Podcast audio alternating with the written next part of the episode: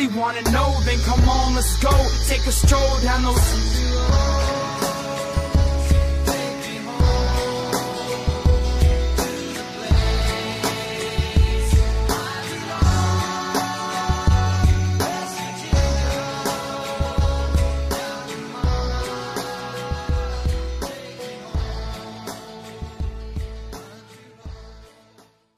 What's going on, Mountaineer Nation?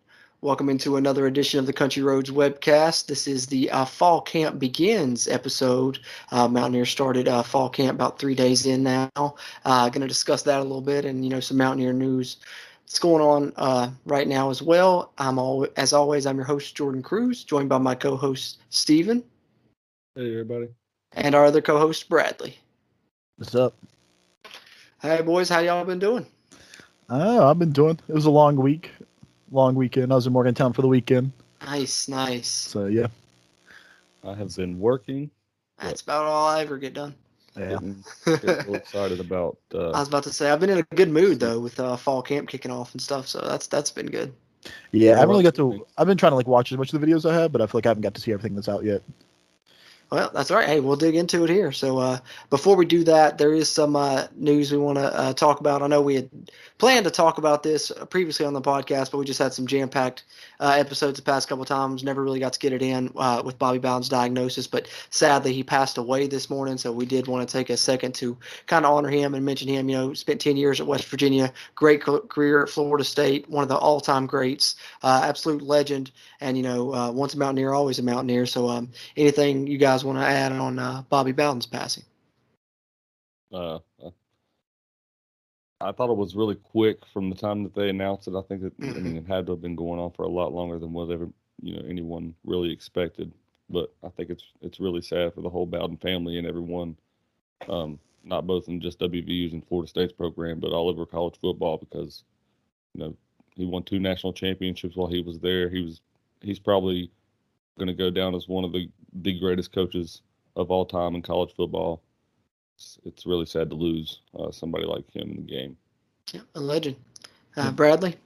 I didn't keep up with Bobby Bowden very much before, like, uh, like before I got into sports, or like when I got into sports, he, I, he was not really someone I kept up with. But I mean, being a football fanatic, you can't help appreciate everything he did for the game, and uh, my heart goes out to his family. Yeah, Uh, ab- it's, uh, Absolutely. Just uh, took a minute to pay our respects there as uh, as well earned and deserved by him. And uh, like I said, once a Mountaineer, always a Mountaineer. So that's that's a big thing. And uh, what's the Florida State thing? Is it? yeah, I give him, the, I give him the chop, chomp, chop give for him the chop. Yeah, yeah. I, I won't do that. I have legend. personal feelings that. I understand that. I understand that.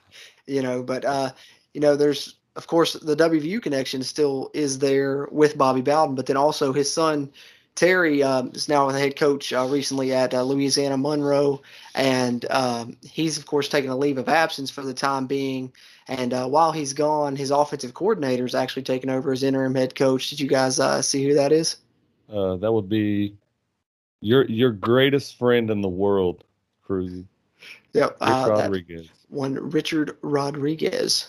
Hmm. So, Uh, Bradley, you can shake your head no, but he's he's one of he, if not the greatest head coach WVU's ever had besides Don Nehlen. So I mean, you, you got to put him up there with that, you know. you gotta, era. you gotta Yeah. give your For sure. it- I no, I'm saying more way he of left uh, was horrible, but you gotta pay your respect. Has he him. been at Florida State? I haven't kept up with Rich Rod. I thought he he dropped from Arizona to somewhere, and then No, he hasn't been hired. he was, uh, State? He was an analyst. No, he was, uh, UPS, I believe.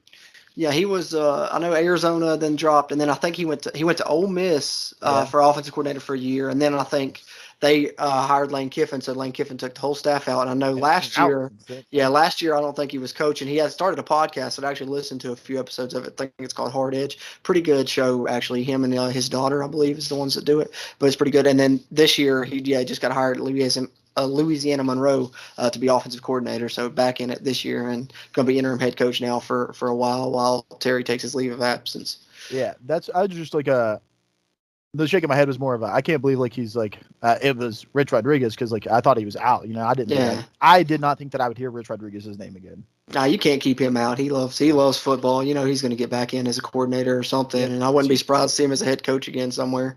Just a little bit of my mountaineer. I started like watching at the tail end of Rich Rodriguez is when I first started watching W Sports religiously.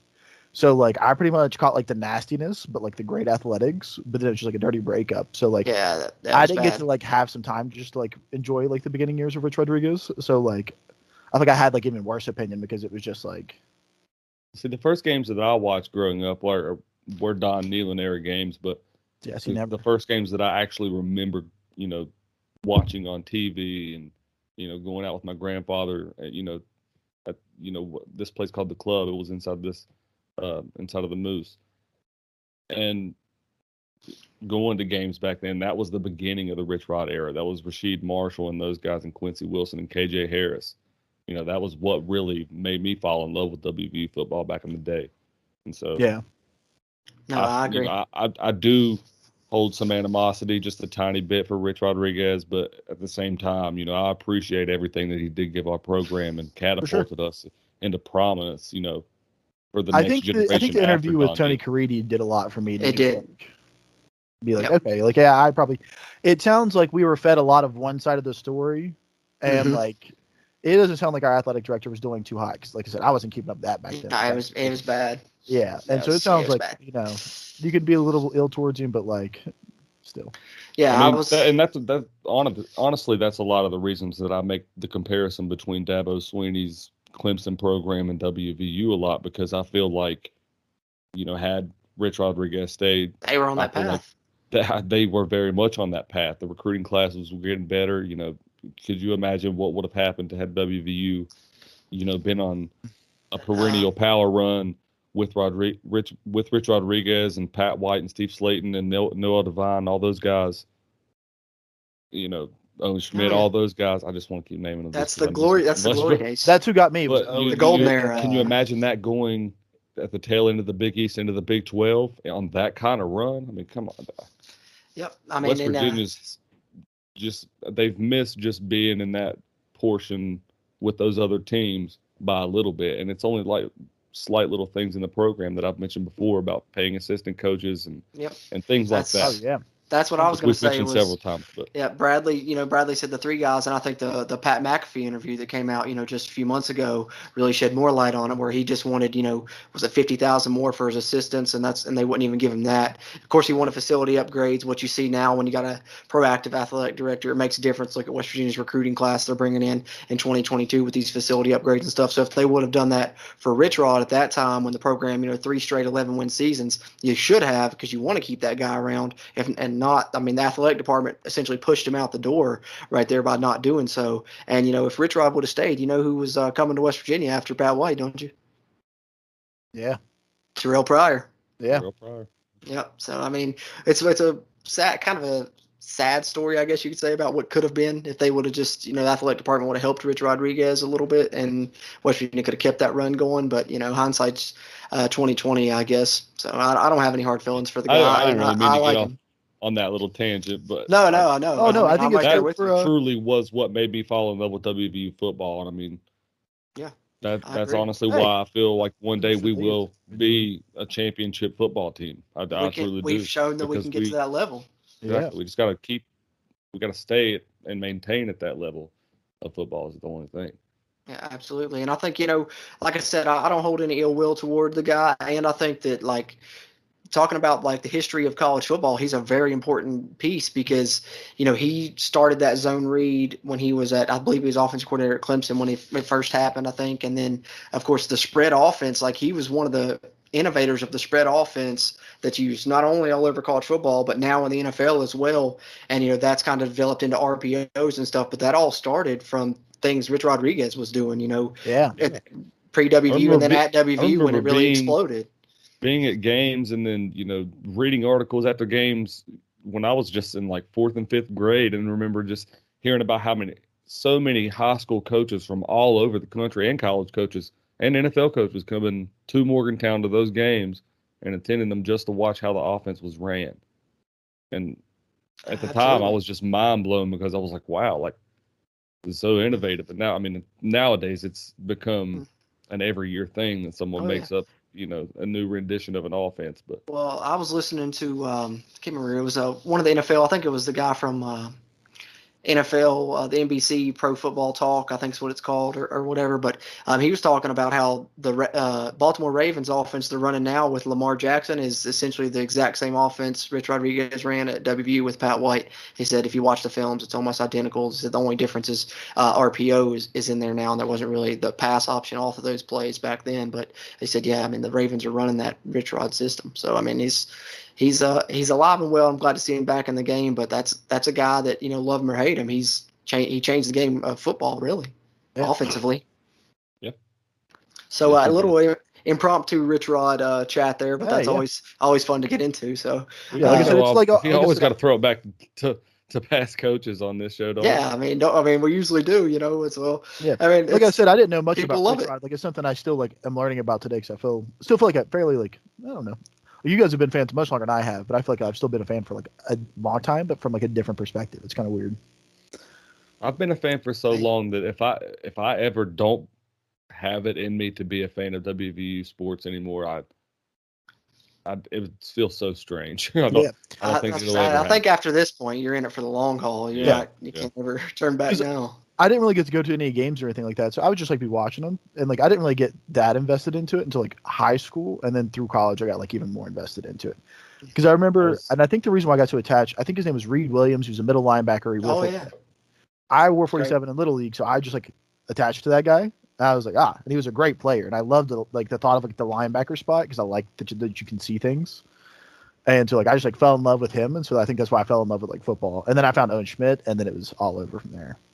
Yeah, for me, like I said, it was my grandfather. When I was little, man, I remember him asking me if I wanted to go watch the games with him, and it just it was a wrap from there, man. We would, I would, it'd be like, well, West Virginia's number 16 in the country right now, and I, in my mind, they were the number 16 team out of every team in in the NFL and everything. yeah, yeah. So know, that's that- that's that how kind of was for me. It was like it was it was my dad that you know he would watch the games like because I grew up I was in North Carolina like we moved there before I was one and I always followed basketball so I liked you know I started liking UNC basketball when I was young especially because mainly I was a Michael Jordan fan I would watch the Bulls with my dad and see Michael Jordan and so then I found out he went to UNC and I was like I live in North Carolina so I started liking UNC basketball and followed basketball and I didn't really get into like watching football until I was probably about nine or ten and by that time we were living uh, back in West Virginia and uh, my dad watched the WVU games and I'd watch them with him. And I was just lucky that at that point, probably when I started watching the games was probably like 2002, 2003.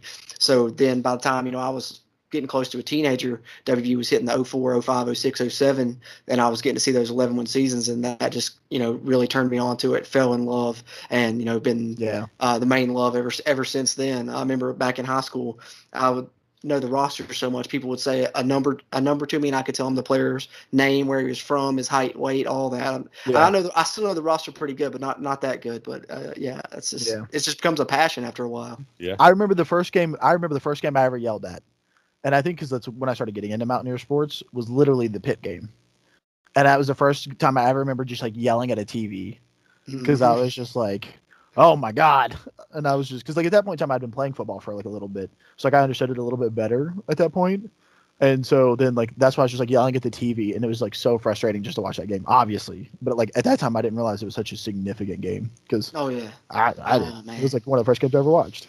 that was that was the worst day of my life. That's one of my favorite things is thinking about thinking back on different games that you know you've been to or you watched on TV and where you were at at the time. It's almost you know it's, it's honestly a where were where you at moment. Yeah. oh yeah, absolutely. Like remember Yeah. the the three overtime game against Rutgers. Oh yeah.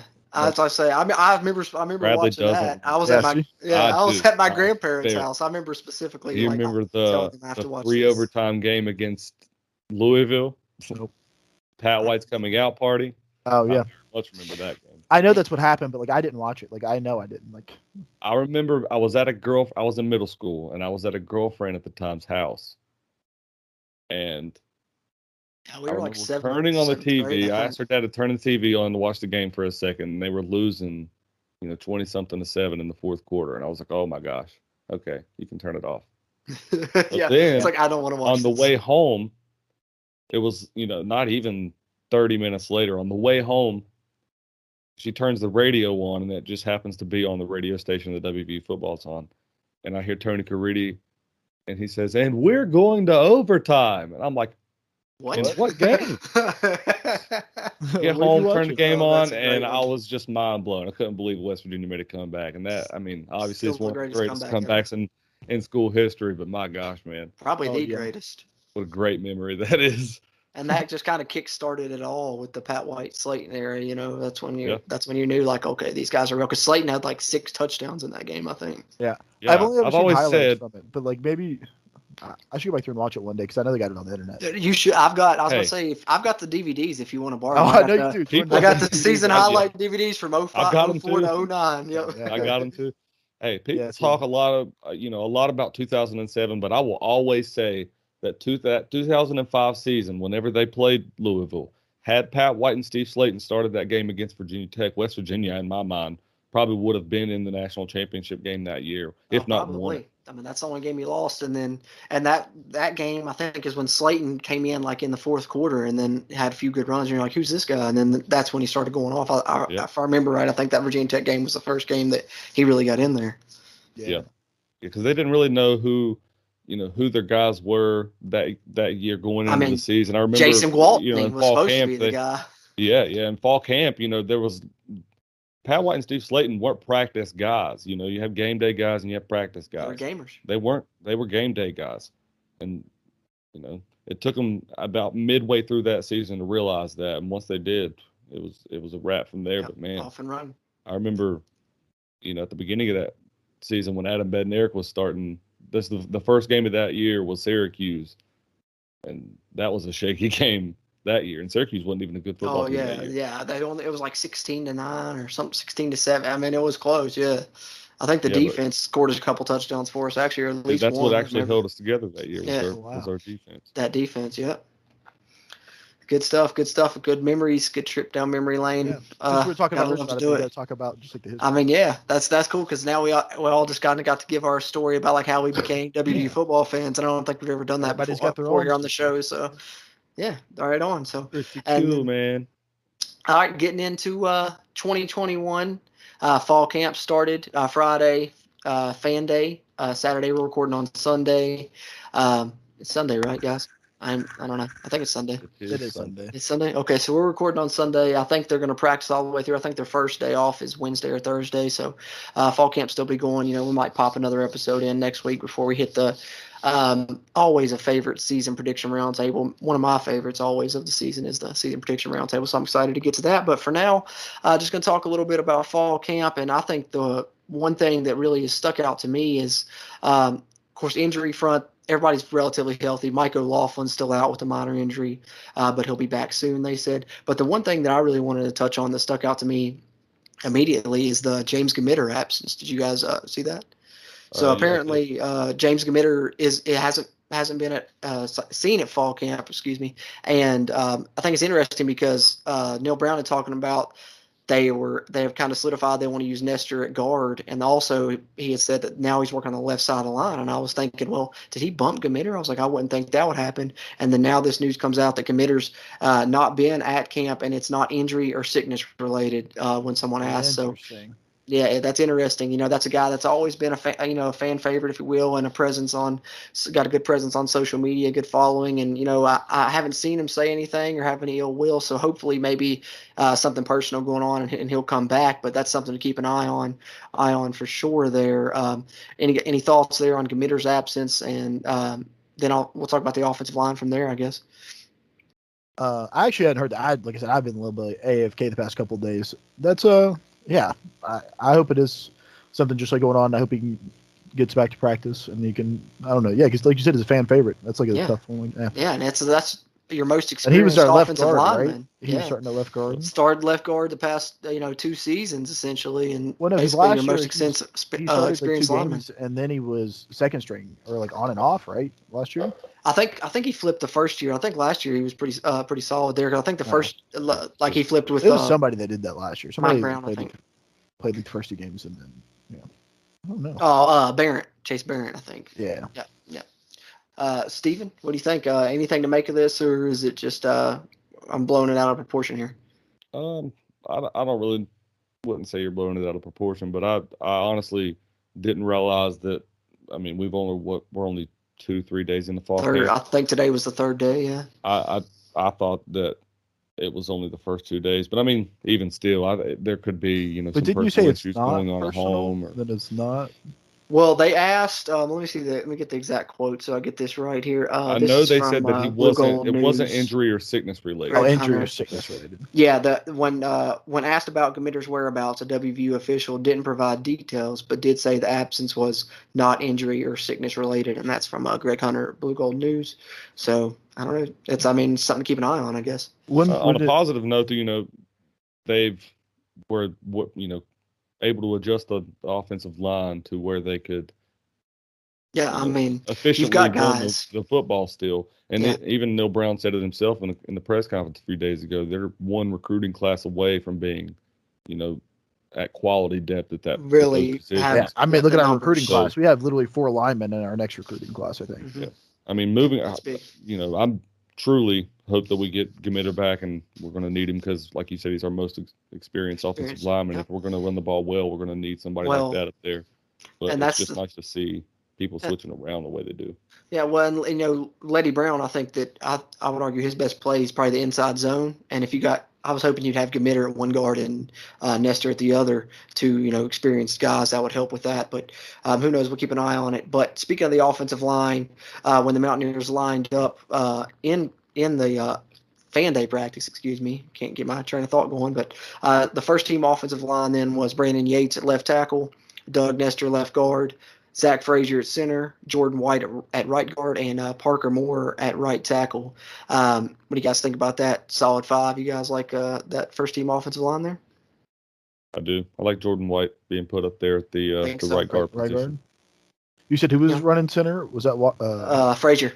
Fra- Frazier? Yeah. Yeah. Because he played uh, center in high school. Yeah. Yeah, They moved Doug Nester over to left Doug guard. still left. So Who was the left tackle? there, and then Uh, Yates. Yates still starting there again. Which would be second year, redshirt sophomore, and then uh, Parker Moore would be the new starter at right tackle, which I, I like that. So I still feel like I don't know. I would like to see more from Brandon Yates. So I guess that's not even my area of concern. Is where we're looking at. So yeah, I mean you gotta commit absent, but you gotta have that uh, strong blind side there with your quarterback, I guess. But which he uh, was really young last year. So if he improves, then I like was we're about to good. if as long if as he he's progressing, yeah. Oh yeah. Yeah. So he's the athletic. Two, two to point out to me though, Chris Mayo and Wyatt Milum moving up to the uh, the second team or Yep. the third team. Was it That's second team? Uh, yeah, second team. Let's see. Uh, second team O line. Yep. Yeah.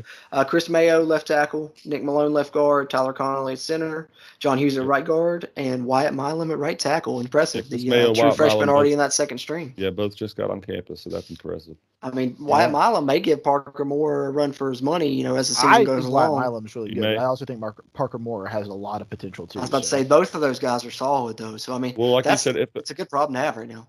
I was going to say if they're running more, a lot more of that inside zone, which I I anticipate that we will, you know, a lot more than the out. i they don't want to run the outside zone as much this year. I don't believe I don't they so. want to get a little bit more of the inside zone, like you said, because Leddie Brown's better at it, and they're going to mm-hmm. lot. Of, they're going to need to switch out some of those. if we go outside, we'd rather be that. throwing it out there. Yeah. We'd be That's what I rather think. swing passing it to a running back than yeah, they're going to play to their strengths. run wide. Absolutely, they always do. Do you think we finally see Jarrett Doege hold the ball? Hey, let's hope so. I think I mean Hey. I've been hearing great things about these first three days, so we'll see. Two guys that says that Neal Brown says that you won't be able to tell who it is once you when they run out there on pads the first time that you see them on the field. Jared Doege and Key Mesidor. I think he's Said they both changed their uh, body type so much that you won't you won't recognize them. Yeah, I think he said Doege's like under Yeah. ten percent body fat now. So Yeah. Yeah, he did. yeah, impressive. So Uh, I'm excited to see that. That Speaking of speaks to our facilities and our Yeah. uh, weight room and shit. That makes That's- feel good. oh yeah, that's what I said. They got him uh get Mike Joseph getting him right down there. Yeah, it's what Skyler Howard could have been, like what you've been saying, Jordan, if he would have had access to this stuff. Yep. Don't hate Yep. on Skyler, bro. I love Skyler Howard. I thought Skyler Howard was Hey, that's that's one of my favorites. You know it. And we're I was well, always a huge fan. That's my boy right there. we're that's- well that's established exactly Not Skyler Skyler really, Howard but if he fans. watches this podcast, I really we could be best friends, dog. Yeah. Shout out been. Skyler Howard. We'd love to have you on, bud. Because we we all think that this is fairly reminiscent of. I have a I have a Skyler Howard jersey. I mean, name on it and everything. I'll pull it out. I'll wear it for the interview. Uh, but yeah, anyway, you were going on somewhere, but Oh yeah. yeah. I was gonna say uh, I was just gonna finish off the uh, the first team off, um, offensive unit that was out there. Uh, of course, Jarrett Doege at quarterback, Leddie Brown at running back. Uh, as I said, O'Laughlin was out, so you had T.J. Banks at tight end, and then uh, variety of wide receivers got in, but the three that trotted out um, with the uh, first team, or the four rather that trotted out with the first team, um, three. Sorry, I can't count. I went to Bluefield. Um, Isaiah Esdale, Winston Wright, and Bryce Ford-Wheaton. So uh, that's you know for the first you know couple days of camp. That's who trotted out there first. Of course, all this subject to change. We still got a few weeks even to get to game week. So, uh, but then defensively, um, Dante Stills at D tackle, Akheem Mesidor at nose, Taijh Alston at D end, Van Darius getting the nod at Bandit, Josh Chandler Semedo at middle, uh, Exree Loe at the at the wheel, and then uh, Jackie Matthews getting the start at corner opposite Nicktroy Fortune with Scotty Young at the spear and Sean Mahone and Alonzo Addae at cat and free safety respectively. Any surprises in any of the lineups or anything that uh, you guys want to talk that uh, stands out there? Oh, I don't think so, honestly. I was about to say it seems pretty straightforward. Pretty from, uh, straightforward to kind me, what we were yeah. expecting. Yeah. So uh, that's big. I, I do want to say that I hope Sean Ryan's okay. I, he took a pretty nasty hit. Uh, oh yeah, I heard about that. Yeah. there. I heard about that, yeah. But I know we talked about uh we talked about Doege and that's one thing I seen. I know I saw a couple videos. He was, you know, seemed to be hitting guys in stride. They said he hit I think a couple good corner ball passes, but the one that stood out to me that I read was uh post to Sam Brown and they said 50 to 55 yards in the air and in stride. So that was my eyeballs popped open on that one. I mean, Doege sounds like he's really improved, and I don't know about you guys, but I think we're talking about a really big season from Jarrett Doege this year, and he's going to really shock some people. I think so. I think I really bought in. how many receivers that we have and how many weapons we have on the outside. This last year, you know, our offensive line was going through so many injuries and shakeups throughout the season. They couldn't really get a rhythm, you know, to go with it. But I think these receivers should have a pretty good year this year as well. I'm excited to see what Sam James. They're gonna bounce back. He had- I hope he that's has my guy. back, a back, a bounce Yeah, back he is. season. Yeah, yeah. I, you know what? I, because I was talking to the guys here after the podcast last time. I wanted to bring up the fact that the biggest thing I've been looking at this whole off season has been these uh, accountability standings that the, the Mhm. coaches have been doing. And I told you guys that you know who's the very top of that list. Jared Jared Doege. Doege. Yes, sir. And I mean, he's he's not just up there; he's up there. And I think that I I'm with you, Jordan. I'm, I'll be bought in. I think Yeah. he's. I think he's. He's. I'm sold now. I, I think I've he's bought in on him since last year. Yeah, but I I didn't know if he had that it factor in him, and I think that's like the thing that I when last year when I was talking about giving Garrett Greene a shot when we were struggling later in the season, is like I think we just needed somebody with a little bit of like it factor. You know, you, so I, we needed somebody with a little bit more confidence. We needed somebody um, that was just like ready to step up and like yeah they like that's why I was like ah, Garrett Greene he might just like have that swagger to him, and this is showing me Jarrett Doege's like oh I I feel it. He's like I'm gonna change my body. I'm gonna change my mind and I'm going to put it out there on the field. And like that's super impressive. And I think Neal Brown, I think that's a testament to Neal Brown finding the guy that he knew was going to work for it. Because I mean, he went after Doege. I mean, I think we all knew that Doege was his guy very early Yeah. on. Yeah, I And think so, uh, we saw that writing on the wall when he brought Doege in after having a spring with Austin Kendall and was like, uh, "I'm going to go out and get me somebody else too." Yeah, and I think you're I just hope absolutely that's the right. type That of culture they're trying to raise in the quarterback room too. it has to. it, it very much seems that way. Yeah. Mhm. and like that's so impressive and like i said that's like all around just like we got blessed because that's like perfect guy perfect time like perfect scenario and like we all do like i mean we were all questioning last year like oh neal brown come on give us garrett greene but he stuck to Doege, and like he knew the whole time that like that maybe he just saw something we didn't you know Josh, I kept think so. telling you, Brad. I Hey, kept I telling did. you that. I was like, I I, was, I was on the fence myself. I'm not gonna lie. Like, have you know, through last year, I was on the fence, and then the bowl game kind of rubbed me the wrong way, and I was like, I kind of want to see a, quarterback competition. But then throughout the off season, I've really been sold on Doege, and I think it's definitely not coach speak because it's not just Neal Brown saying it; it's other players saying it, it's the other coaches saying it, and now now that the practices have been open, even the reporters are saying it and seeing it. So I think he's really put in the work, and I think that uh, Doege, like I said, if you're down on him like I was after the bowl game, just wait because I think he's really gonna uh, turn some heads. do we think austin kendall leaving helped out Um, yeah, I think it maybe maybe took some pressure off of him. I do. Yeah. Because maybe Neal Brown was just like, you're significantly better than he is, but like you're worried about this guy beating you, and he's not better than you, so just like let it go. Yeah. And I think it's be- best. If for he's both- like, if it's just gonna be you, but if you put the work Maybe into not, you know, it's so much in those words, but yeah. yeah. Yeah. Austin I- Kendall's not bad. That's what I'm saying. Like Austin Kendall is not a bad I quarterback. mean, he's going to start I at think- Louisiana Tech this year. I probably, think Jarrett so. Doege is just really good, but he just had issues with like uh like getting it together, just like I don't know, circumstance. I think it just like I think it put him in a better mindset, just knowing that it was him, you know? Oh yeah. Like- um, uh, speaking of Austin Kendall, I meant to. I was going to bring this up to you guys. I saw a tweet. I can't remember who it was. Maybe Tom Bragg for the Gazette. I can't remember, but uh, said he was just looking over some notes, and I think I can't remember what the date was, but uh, one game this season, uh, Louisiana Louisiana Tech plays uh, Southern Miss, and you're probably going to get Austin Kendall versus Trey Lowe in that in that game. So, Oh, uh, that's pretty interesting. Yeah, man, I saw a video of Trey Lowe. Man, his his his arms are like this. This is the biggest arms I've ever seen a quarterback have and stuff. I'm like, I don't I don't know. You know, maybe he just wanted a fresh start after Neal Brown came on, but I think that that's a guy that could have worked in this system. But I'm glad to see him having success. You know, at his uh, Yeah. destination now.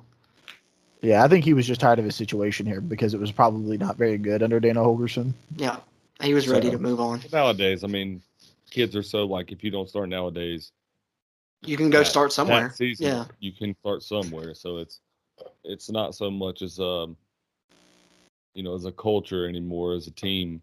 I don't think in today's college football world as it used to be. Nowadays, it's it's for the players mainly. So that you know, That's good though. if you don't start within one season, then it's on to the next place.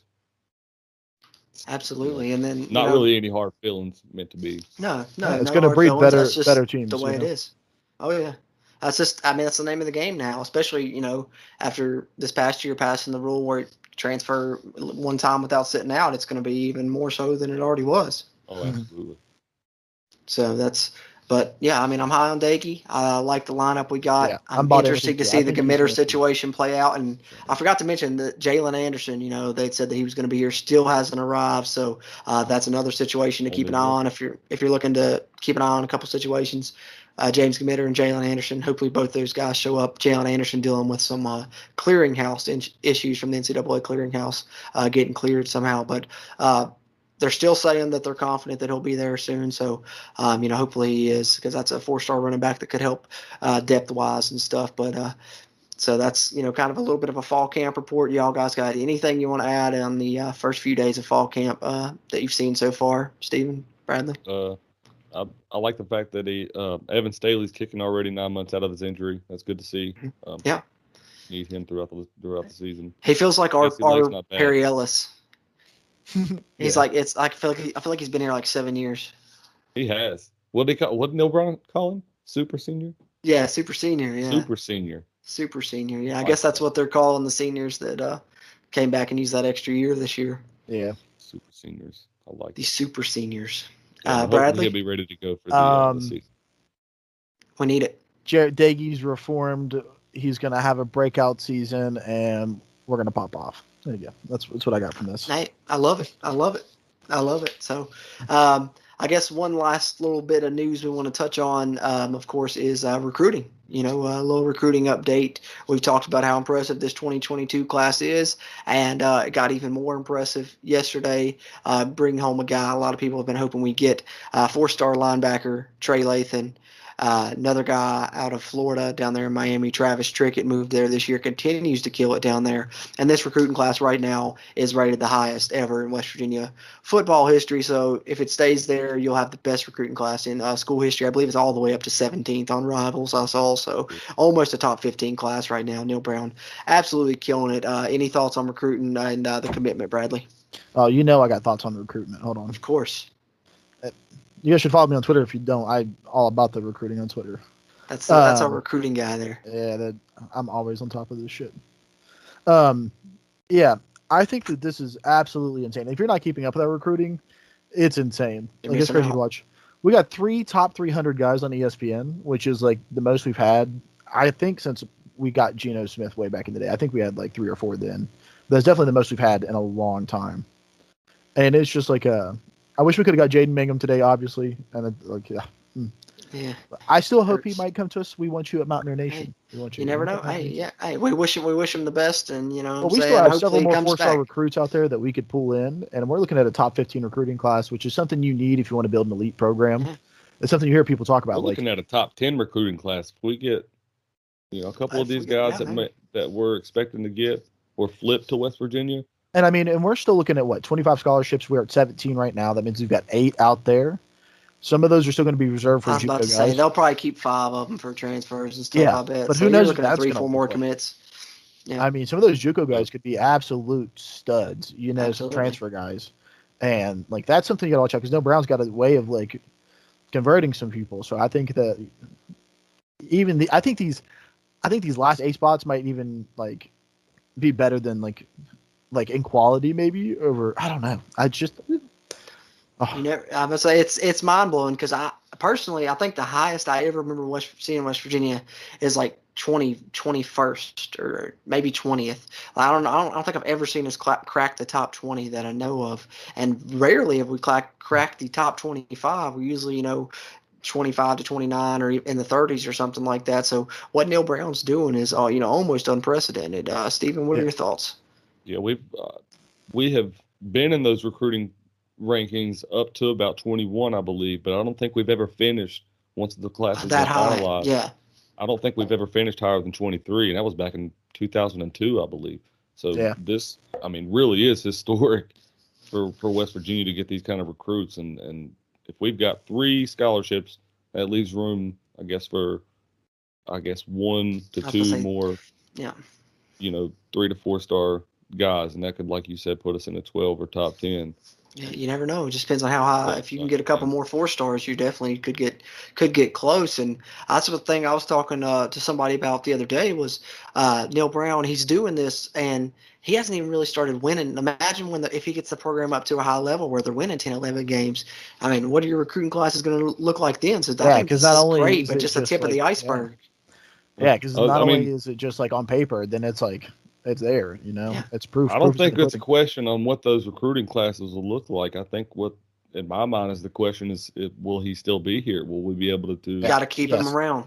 he will will for sure be be, able here. to, you know, keep? I mean, he's under contract to 2026. I know that, Yeah, but they just got that extension. we have to, you know, as a program and as as an athletic department, we need to to be diligent about how we handle that. You know, that situation. Uh, but I see. I think that like our athletic department is doing is like pumping on all cylinders right now, because we had talked personally about Shane Lyons maybe leaving, and I don't think that he's going to leave either anytime soon.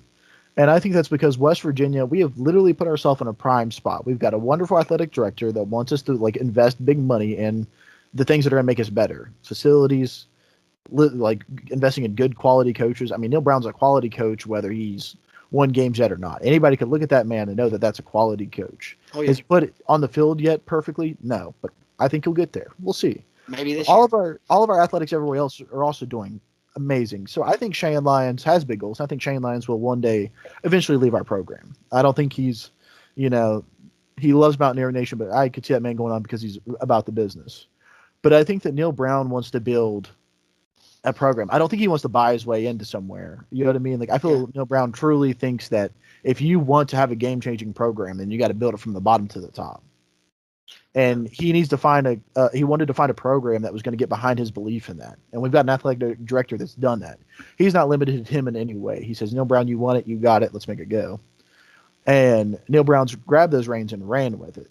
You know, and so I think that even if Neal Brown wants to go into a bigger, better job, I think he could. I think his aspirations are to build, like I said, like a program. I don't think he cares about being like the greatest coach at, at Georgia. You know, he gets to go to an SEC school. Maybe he goes for Kentucky, but why?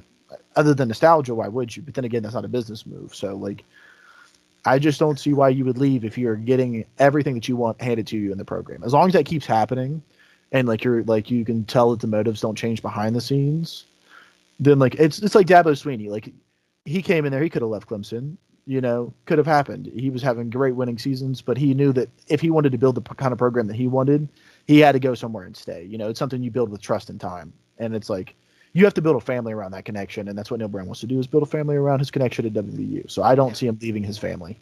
Yeah, I agree. He's definitely set up that family atmosphere, and I think I, I agree with tend to agree with you. I think, like you said, the one job that you kind of may have to worry about is Kentucky, just for you know being his home state and stuff like that. But I, I think that Shane Lyons has shown, and the athletic department has shown their faith in him, going ahead and giving him an extension after you know his first winning season, and just you know kind of based on what they've seen him do with the program and what they've seen him do with recruiting. And so they definitely have that faith in him, and I think they're going to do everything they can to keep him around.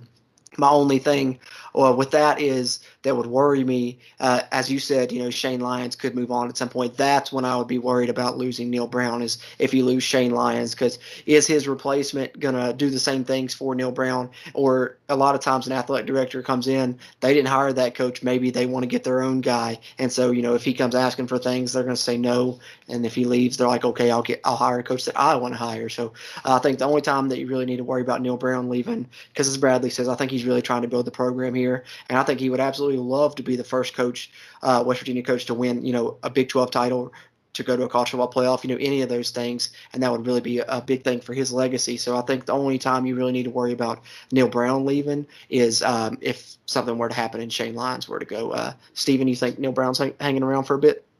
Oh yeah, I just I didn't mean that you know he would want to leave. I just mean you know. No, no, I just I just wanted to how the athletic department handles yeah yeah, I just want to touch on it because, because, everybody wants to think that he's going to leave if we start doing good. You know, that's the thing you hear a lot on social media and stuff. Yeah, so. no, I have no worries. Well, the only reason is because when West Virginia does well, it's you know we are a stepping stone. That's what we are. You know, if mm-hmm. we are if we do well, then those coaches, oftentimes, if not all the time, get calls from bigger programs. You know, it's just it's a coaching carousel. It happens every season. Always. So, when those situations arise, once West Virginia, when they start having, you know, those really good seasons, and when these teams start calling, which I'm pretty sure teams already called him last year to, to come yep. interview. And he didn't entertain any of them. And he didn't. Yeah, Just so we he know, did. he didn't entertain. And mostly SEC schools too. Yeah. Right. But you know, that's going to keep happening. You know, yeah. That's, that's, and that's what that's what I mean by those situations. You have to, you know, in those situations, he's going to ask for more money or or he's going to ask for more money for assistant coaches, or he's going to ask for like, this and facilities or this. But see, he's got like Neal Brown be, is such a family guy that like he's got like three kids. Like I could see him like not even moving because of that fact. Is the fact that right? But I mean, like that's true. There's plenty of coaches in college football that have that that that have. You know, if that were the case, he wouldn't have left Troy. But they're still fairly young right now, though. You know what I mean? Like they're like just barely into school. Well, like if you're gonna, I, move, I think if you're gonna make into the Power Five now, yeah. So. And I'm not that. That's not what I meant at all. Oh, like, I, I am sorry. He, I was just he's like, bought into the program. I, I think people that. would make that argument. I don't think you would though. But I could definitely hear people saying that in my head. Do you know what I mean? It's like ah, you can't do that. Yeah. Nah, he's. I, I really think that like I've said this before, and I'll say it again. To me, he is the modern day Don Nehlen, and I. I mean, he's not going to stay like 20 years, you know, like Don Nehlen, because that just doesn't happen nowadays. But I, I could see 10. I could see seven to 10. I could see that. Yeah.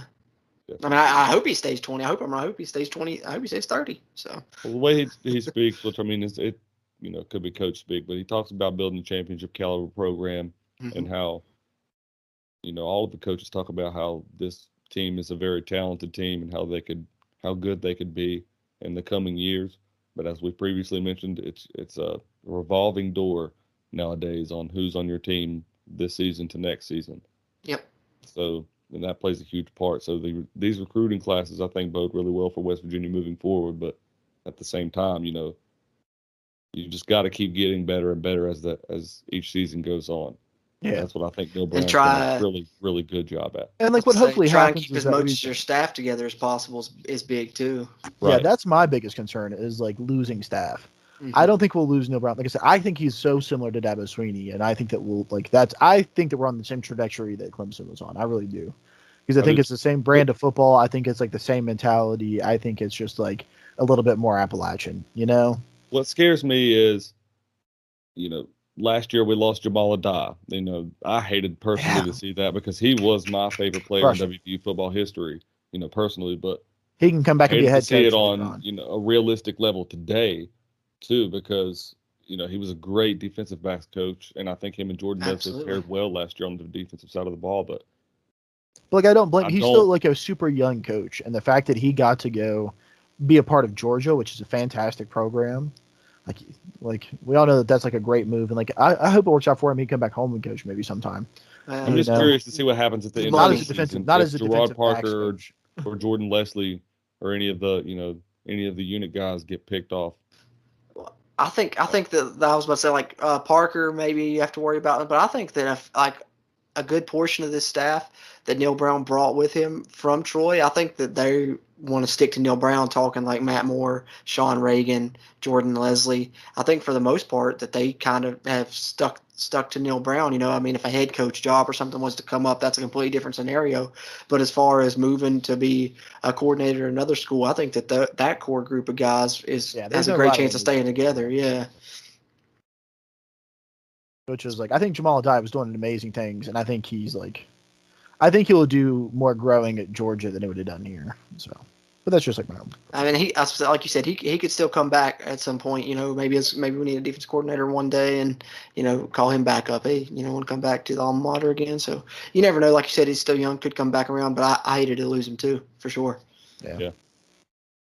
So uh, a little bit of a recruiting update, a little bit of a fall camp update. Uh, anything you guys want to throw here in here at the end, uh, Steven? Anything? Final thoughts? Uh, off topic stuff? Uh, whatever. Just roll Uh, roll with it. not really So- Soapbox moment. Back to recruiting, I think uh, Trey Lath- Trey Lathan was a very big get. Um, Yeah. Going to play linebacker. Uh, I think he's probably going to be more of a linebacker safety hybrid. He's going to probably play around in that bandit position, I guess. Yeah, That's I what I think he fits best. He's really fast off the line. I think he's pretty. He can get in the bandit. backfield pretty quick, and he played um he played receiver on offense, so he's got good hands. So I think he'll be good in the pass coverage too. I like that. I agree. I think that he's prototypical bandit. I think you hit that right on the right on the nose there. Um, and I'm very excited about him getting here. And that's a guy that could play early, especially if he enrolls early next year. We'll see what happens there. But uh, they definitely see him getting in. And uh, for my final thought, I think I go back to recruiting too. Well, number one, I'm super excited. Fall camp's here, just a few weeks away from game week. Uh, and number two, um, couldn't be more exci- ecstatic with how recruiting is. Like Bradley said, he follows it close. You know, I really, I've kind of followed it, you know, closer, but this is the first time I've really like followed it, like I would say, like almost religiously, because Neal Brown just has me so excited for this 2022 Yeah. recruiting class and stuff. So I've really got into it this year, and that's like just kind of what I lifelong fan. This is the this is the most I have ever been invested in recruiting. In Yeah, I think I think that so says for me too.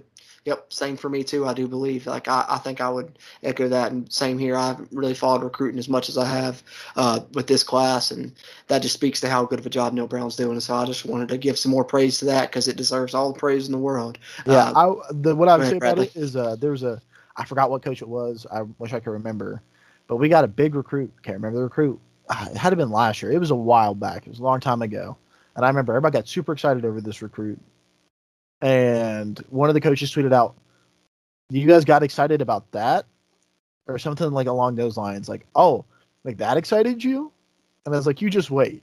oh, it's like, and it's yeah, like- there's more to come. Yeah, and it's like, oh, like if you're getting excited about this, you just wait until you see what's actually going to start happening, and then it's like, yeah, oh my god, like I I still think back to that tweet because I'm just like, I wonder if they knew that this is what they were talking about, or like what? I think I think so because I remember hearing like people last year when we were getting some good commits and people would be excited. I would hear like yeah, whether it be you know staff members or, or reporters or what have you, but people would say just wait till you see his 2022 class, and that's what- that the way they're talking. They said that's going to be something, and you know I I never expected this, but man, it, is it something? Mhm. And if they're going to just keep getting better from here, I think that's just that's exciting for for all of West Virginia fans. Absolutely, absolutely. Can't say enough about it. So, uh, fall camp's here. Uh, we're getting close. Uh, like I said, going to keep uh, plugging that season prediction roundtable because that's one of our favorites and it's always one uh, that gets you know a pretty good pretty good amount of plays and stuff. So uh, we got that coming up here in the coming weeks. So be on the lookout for that. And then uh, as always, like us on Facebook, Country Roads Webcast. Follow us on Twitter at WVU Country Roads, and then of course on YouTube. Subscribe to us there as we get the video side of this thing rolling here in season four of the Country Roads webcast. Um, as always, I'm your host, Jordan Cruz, and for my co host, Steven, and my co host, Bradley, until next time, let's go, Mountaineers.